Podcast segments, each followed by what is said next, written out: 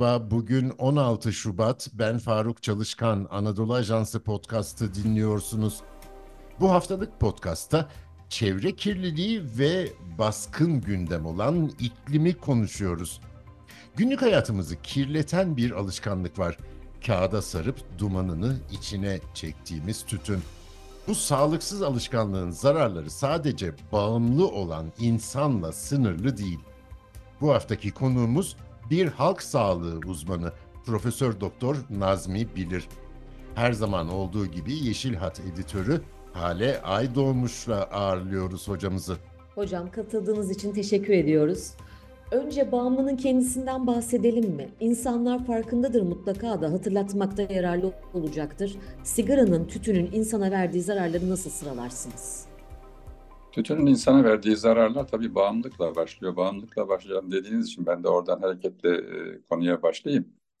E, malum tütün yandığı zaman e, binlerce, yüzlerce değişik kimyasal maddeler meydana geliyor. Bunlardan bir tanesi işte katrandır e, ki pek çok hastalığın nedeni kanser başta olmak üzere. Bir tanesi karbon monoksittir.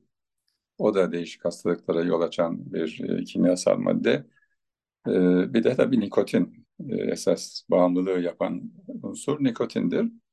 İnsanlar nikotin bağımlısı oldukları için sigara içerler.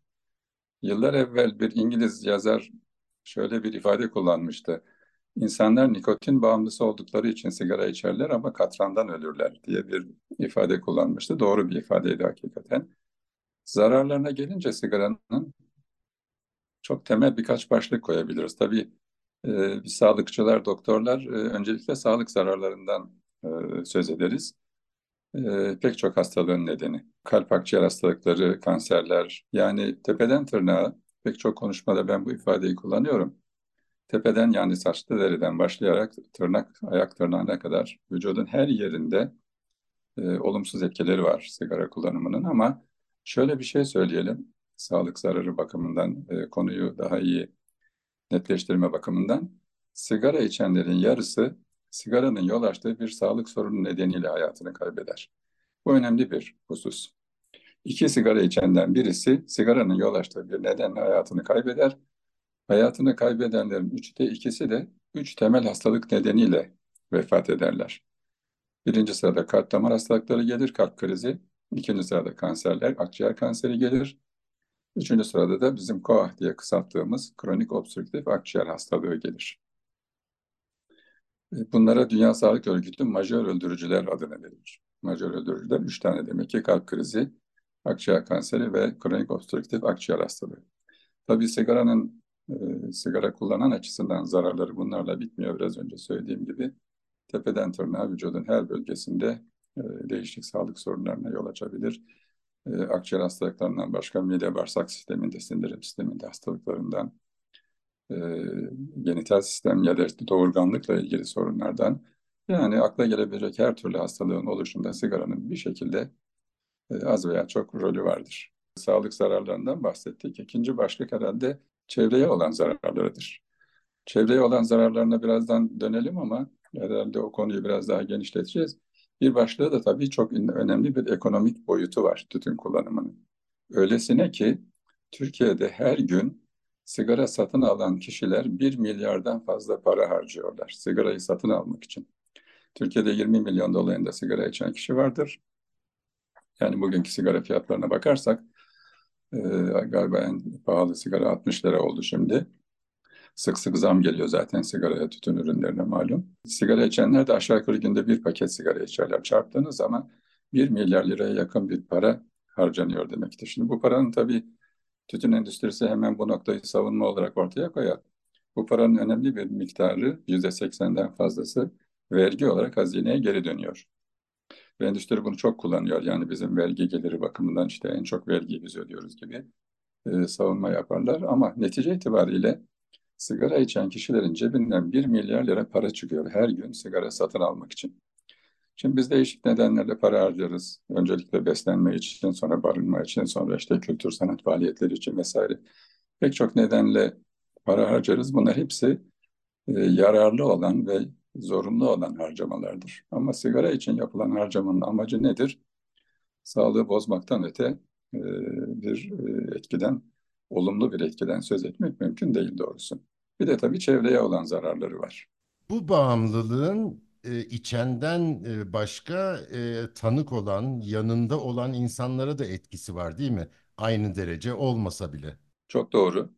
Çok doğru. Dünya genelinde sigara kullanımı nedeniyle her yıl 8 milyondan fazla kişi hayatını kaybediyor. Bu 8 milyondan fazla kişinin 7 milyonu sigara içen kişilerdir. 1 milyondan fazlası da sigara içmediği halde başkasının içtiği sigaranın dumanını solumak durumunda kalan yani pasif olarak etkilenen kişilerdir. Sigara içtiği için ölen her yedi kişi yanında bir kişiyi de sigara içmeyen bir kişiyi de ölüme sürüklüyor demektir. Pasif etkilenimin anlamı budur. Sigara içen kişiler sadece kendilerine zarar vermekle kalmazlar. Söylediğiniz gibi hakikaten e, başkalarına da zarar verirler. Şimdi 1950'li 60'lı yıllar sigaranın zararlarının ortaya konduğu, sigara içen açısından zararlarının ortaya konduğu yıllardı.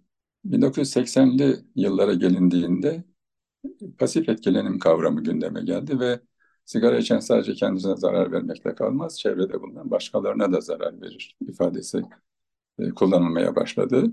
Buna ikinci el etkilenim dendi. Birinci el etkilenim sigara içen kişinin kendisinin etkilenimi, ikinci el etkilenim de işte pasif etkilenim. Zaman içerisinde bir de üçüncü el etkilenim kavramı çıktı. İkinci el etkilenimde sigara içenle içmeyen aynı ortamdadır. Karşı karşıyadır kimi zaman. Ama üçüncü el etkilenimde sigara içen de içmeyen aynı ortamda değildir. Sigara içen vaktiyle diyelim bir ortamda sigara içmiştir ve oradan çıkmıştır. Ama bir müddet sonra o ortama bir başkası geldiğinde ortamda halen önceki içilen sigaranın izleri, partikülleri, parçacıkları, kimyasal maddeleri mevcuttur. Temizlenmez birden. Dolayısıyla sigara içen odayı terk etmiş dahi olsa saatler sonra o ortama gelen bir kişi hala ortamda bulunan sigara dumanının e, etkisi altındadır. Buna da üçüncü el etkilenim adı veriliyor. Hocam şimdi de çevreye etkilerine bakalım isterseniz. Tütün, sigara bağımlılığı tabiata neler yapıyor? E, doğaya da tabii zararı var e, sigara kullanımının. Şöyle düşünelim. Biraz önce söyledik Türkiye'de her gün 20 milyon kişi sigara içiyor ve günde ortalama bir paket sigara içiyor dersek yani 20 kere 20 milyonu çarptığınız zaman çok büyük sayılar çıkıyor. Bu ne, bu ne demektir? Sigara içildikten sonra e, içene zarar veriyor tabiatıyla ama sigara içimi bittikten sonra sigara içen kişi onun izmaritini bir yere bırakıyor. İster kül tablasına bırakabilir, ister ortalığa atabilir. Böylesine bir izmaritten kaynaklanan çevre kirliliğini ben e, konu ediyorum ve bir süredir bu konuyu işlemeye çalışıyorum. E, merak ettim, topladım izmaritlerden 30-40 tane, tarttım hassas terazide. 4 izmarit 1 gram ağırlığında geliyor. 4 izmariti 1 gram ağırlığında diye hesap ettiğinizde Türkiye'de günde üretilen izmarit sayısıyla çarparsanız 90 ton gibi bir ağırlık ortaya çıkıyor. Yani sigara içenler her gün 90 ton izmarit üretiyorlar. Bu izmaritleri dediğimiz gibi isterseniz kül tablasına koyun, isterseniz çöpe atın, isterseniz ortalığa atın. Ortalığa atılan tabii başka bir boyutu var. Yangınlara yol açabiliyor çünkü. Ama temizlik görevlileri her gün 90 ton sigara izmariti toplamak ve onu bir şekilde imha etmek durumundalar. Çok büyük bir miktar hakikaten. Ankara için mesela bu sayı 4 ton civarındadır. İstanbul için mesela 8-10 ton civarındadır. Böylesine büyük bir izmarit kirliliği var. İzmarit kirliliğinden başka bir de tabii sigara kutularının kirliliği var. İzmariti ortaya bıraktığı gibi insanlar paket bittikten sonra paketi de bir şekilde ya çöpe atar ya ortalığa atar. Ee, yani o 90 tonluk izmarit kirliliği üzerine bir de paketlerin yarattığı kirliliği ekleyebilirsiniz. Bir başka boyut, tütün endüstrisi çok kağıt kullanan bir endüstridir. Açılışta söylediğiniz Faruk Bey, hani bir miktar tütünü bir kağıda sarıyorsunuz, bu sigara oluyor ki bir gramdır. Her sigarada bir gram tütün bulunur. O yani milyarlarca üretilen milyarlarca sigara tabii kağıda sarılıyor. Böylesine büyük bir kağıt kullanımı söz konusu.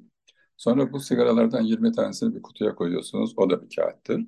Kutuları büyük kartonlara koyuyorsunuz. Kartonu kolye daha büyük kolye derken hakikaten e, çok çok fazla miktarda kağıt kullanan bir endüstridir sigara endüstrisi ve şöyle bir hesap yapılmıştır. 300 sigara için bir ağaç feda ediliyor. 300 sigara dediğimiz yani 15 paket sigaradır. 15 paket sigara bir kağıda bir, bir ağaca mal oluyor demektir. Öylesine büyük bir e, kağıt kullanımı söz konusu tütün endüstrisi tarafından.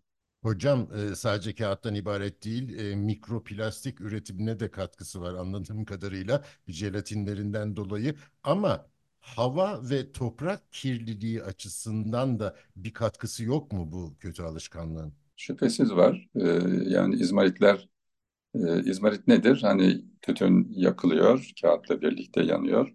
Ama en son bölümünde bir miktar yanmamış tütün kalabilir. Yani izmaritte. E, sonra tabii izmaritin bir de filtresi var. Sigaraların hepsi filtreli çünkü şimdi. O filtreler tabii kimyasal maddelerdir. Dolayısıyla onlar da ortamda kirliliğe yol açıyorlar. Bu önemli bir şey. E, mikroplastik kirliliği diye söz ettiğiniz, o, o da çok önemli hakikaten. E, bir de tabii hava kirliliği. Pasif etkilenim konusuna tekrar döneceğiz burada.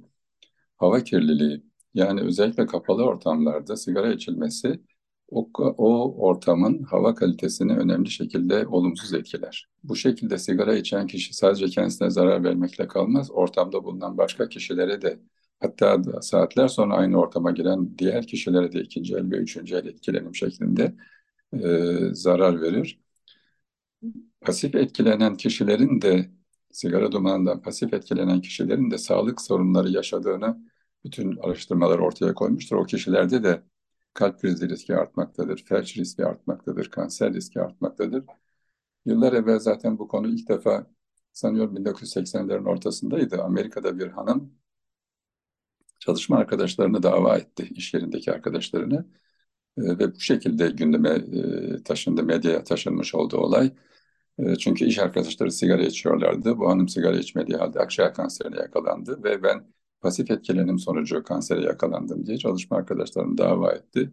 Böyle bir süreçle pasif etkilenim konusu canlanmış oldu, gündeme gelmiş oldu.